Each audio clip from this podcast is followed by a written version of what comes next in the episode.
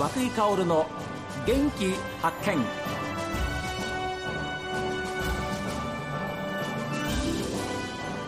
おはようございます。和井薫です。和井薫の元気発見。一日の始まりは私が発見した北海道の元気な人と出会っていただきますが今週はあの箱根駅伝に憧れて大学卒業後も市民ランナーとして活躍しスポーツのまちづくりを体現しているという滝川市の職員小西幸喜さんにお話を伺っています。どういう箱根駅伝がご自分のここまでの人生に何かこう影響を与えたっていうことはありますか？そうですね。今こうして、まあ、滝川市役所で、うん、仕事をしながら走らせていただくっていうところでもやっぱりあの小さい頃から見てきた箱根駅伝っていうのが今の自分の人生において多大な影響を与えているというふうに感じていまして、で実際箱根駅伝には出れなかったんですけども、まあ、それでもあの箱根駅伝を終えて大学を卒業した今でもやっぱり箱根駅伝っていうものの影響っていうのはいまだに受けながらあの陸上競技をしているっていうのをあのこの頃感じてはいますね。はい、あの私たち一視聴者がね、はい、あの2日間のテレビ中継を見ていろんな感動をもらうわけですよ、はい、いろんな物語がある、はい、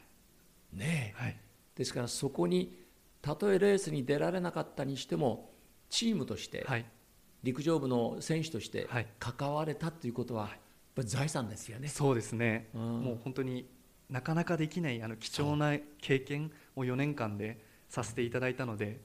まあ、これは本当にあの高校の恩師もそうですし、うん、両親も含めて非常に感謝したいなというふうに思っていますね。滝川市役所は本当にいい方を採用したと思いますよ。いえとんでもないです。本当に。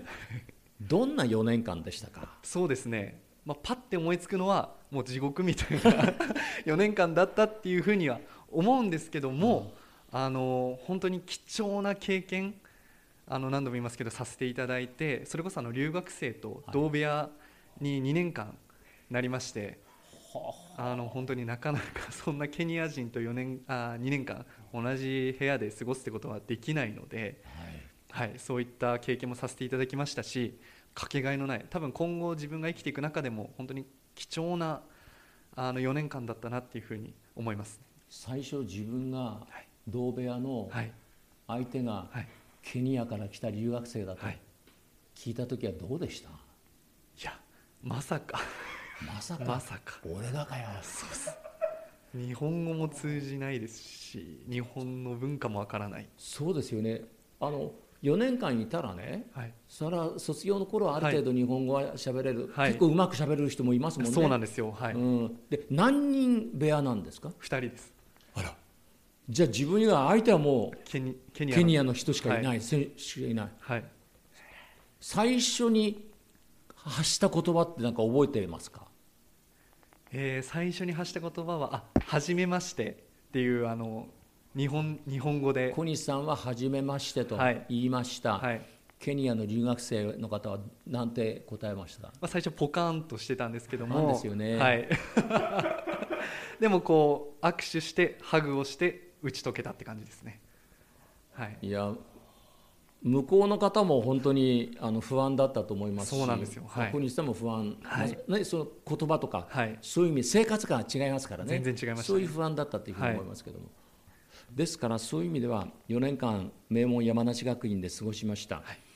で本州の実業団チームに行こうっていうふうには思わなかったんですか？そうですね。最初の12年目はもちろんあのそういうふうに、まあ、走ることが大好きだったので考えてはいたんですけどやっぱりどうしても実業団に進むには実力が足りないっていうことを、まあ、そうですね現実にぶつかったので、うん、まあ、そうであればあの陸上をやめるのではなくて、まあ、自分の陸上競技を今後あの陸上競技の道を進んでいこうというふうに思って、はい、ですから働きながら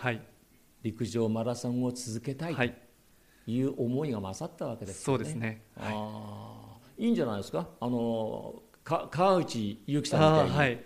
ね、彼も最初は埼玉県庁を務めながら走っていってきたわけですから、はい、まさに、はい、そういった方たちをたくさん見てきたので、まあ、そういった環境でも走れるんだっていう自信をくれたので川内優輝選手は。自分もじゃあできないはずがないっていうことで、はい、今に至りますね。一番苦しかったことはどんなことですか？一番苦しかったのはやっぱりあの大学4年目最後の箱根駅伝のラストチャンスで、選手発表の時にあの自分の名前が飛ばされた時があの怪我して足が痛いとかあの練習がなかなかできなくて辛いっていうことよりも名前を飛ばされたことあの一瞬が一番あの4年間で辛かった 出来事ですね。それは予選会から参加した時ですか？そうです。予選会からの参加で。で本戦の出場を決めてで本戦の10チームですよね。そうです、うん、で大学は10チームの中に入りました。はい。ですから本体あの箱根駅伝には出られます、はい、でいよいよ今度メンバーの発表とい。うところで、はい、小西さんの名前を 飛ばされたので。その時はどんな思いでした？いやもうその飛ばされた瞬間はそれこそあのあ終わったんだなっていうふうには思ったんですけどもまだチームとしての挑戦っていうのはあのこれから1月2日3日まで続いていくんだっていうふうに思いまして、うん、じゃあ今自分ができることは何だろうっていう考えた時にやっぱり最上級生としてあの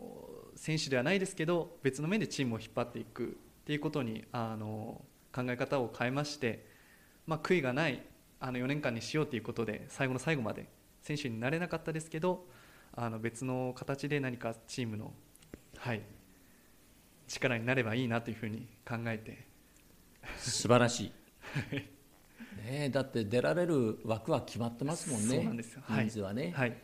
で部員の皆さんたちははるかにそれをな、はい、何倍もいるわけですから、はい、まあ、飛ばされた人たちはみんな国さんと同じ思いだと思います、ね、でもなんとかやっぱり後輩のためにも、出る仲間のためにも力を尽くそうと、はい、それがやっぱりスポーツで培った4年間じゃないんですか？そうですね。本当にそう思いますね。そういうことを経験してれば、ね滝川市教育委員会に入ってどんな辛いことがあってもね、乗り越えられますでしょう、はい。めったなことではもう自分はへこたれないんだなっていうふうに あのこの4年間で、はい、大学4年間で得たものったら本当に大きい、はい。ねはい、陸上部の長距離だけで、えーと、大体120名ぐらい あの両替生を入れてですねいましたね。120名長距離だけで120人いて、はい、約それくらいいましたね。でじゃあその人たちが全員がやっぱりまああの駅伝はね出雲駅伝があって、はい、出雲全日本、はい、箱根とあるわけですけれども、はい、みんなそれを狙ってるわけですよね。そうですね、うん、選手になりたくて、山梨学院大学に来ているので、うん、まあ、その競争率っていうのは凄まじい。すごいですよね、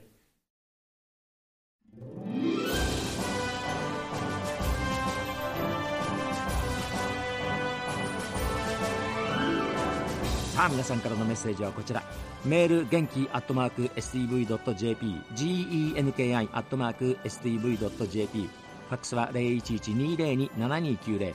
STV ラジオ和久井薫の元気発見までです。この後は北海道ライブ朝耳です。今日も一日健やかにお過ごしください。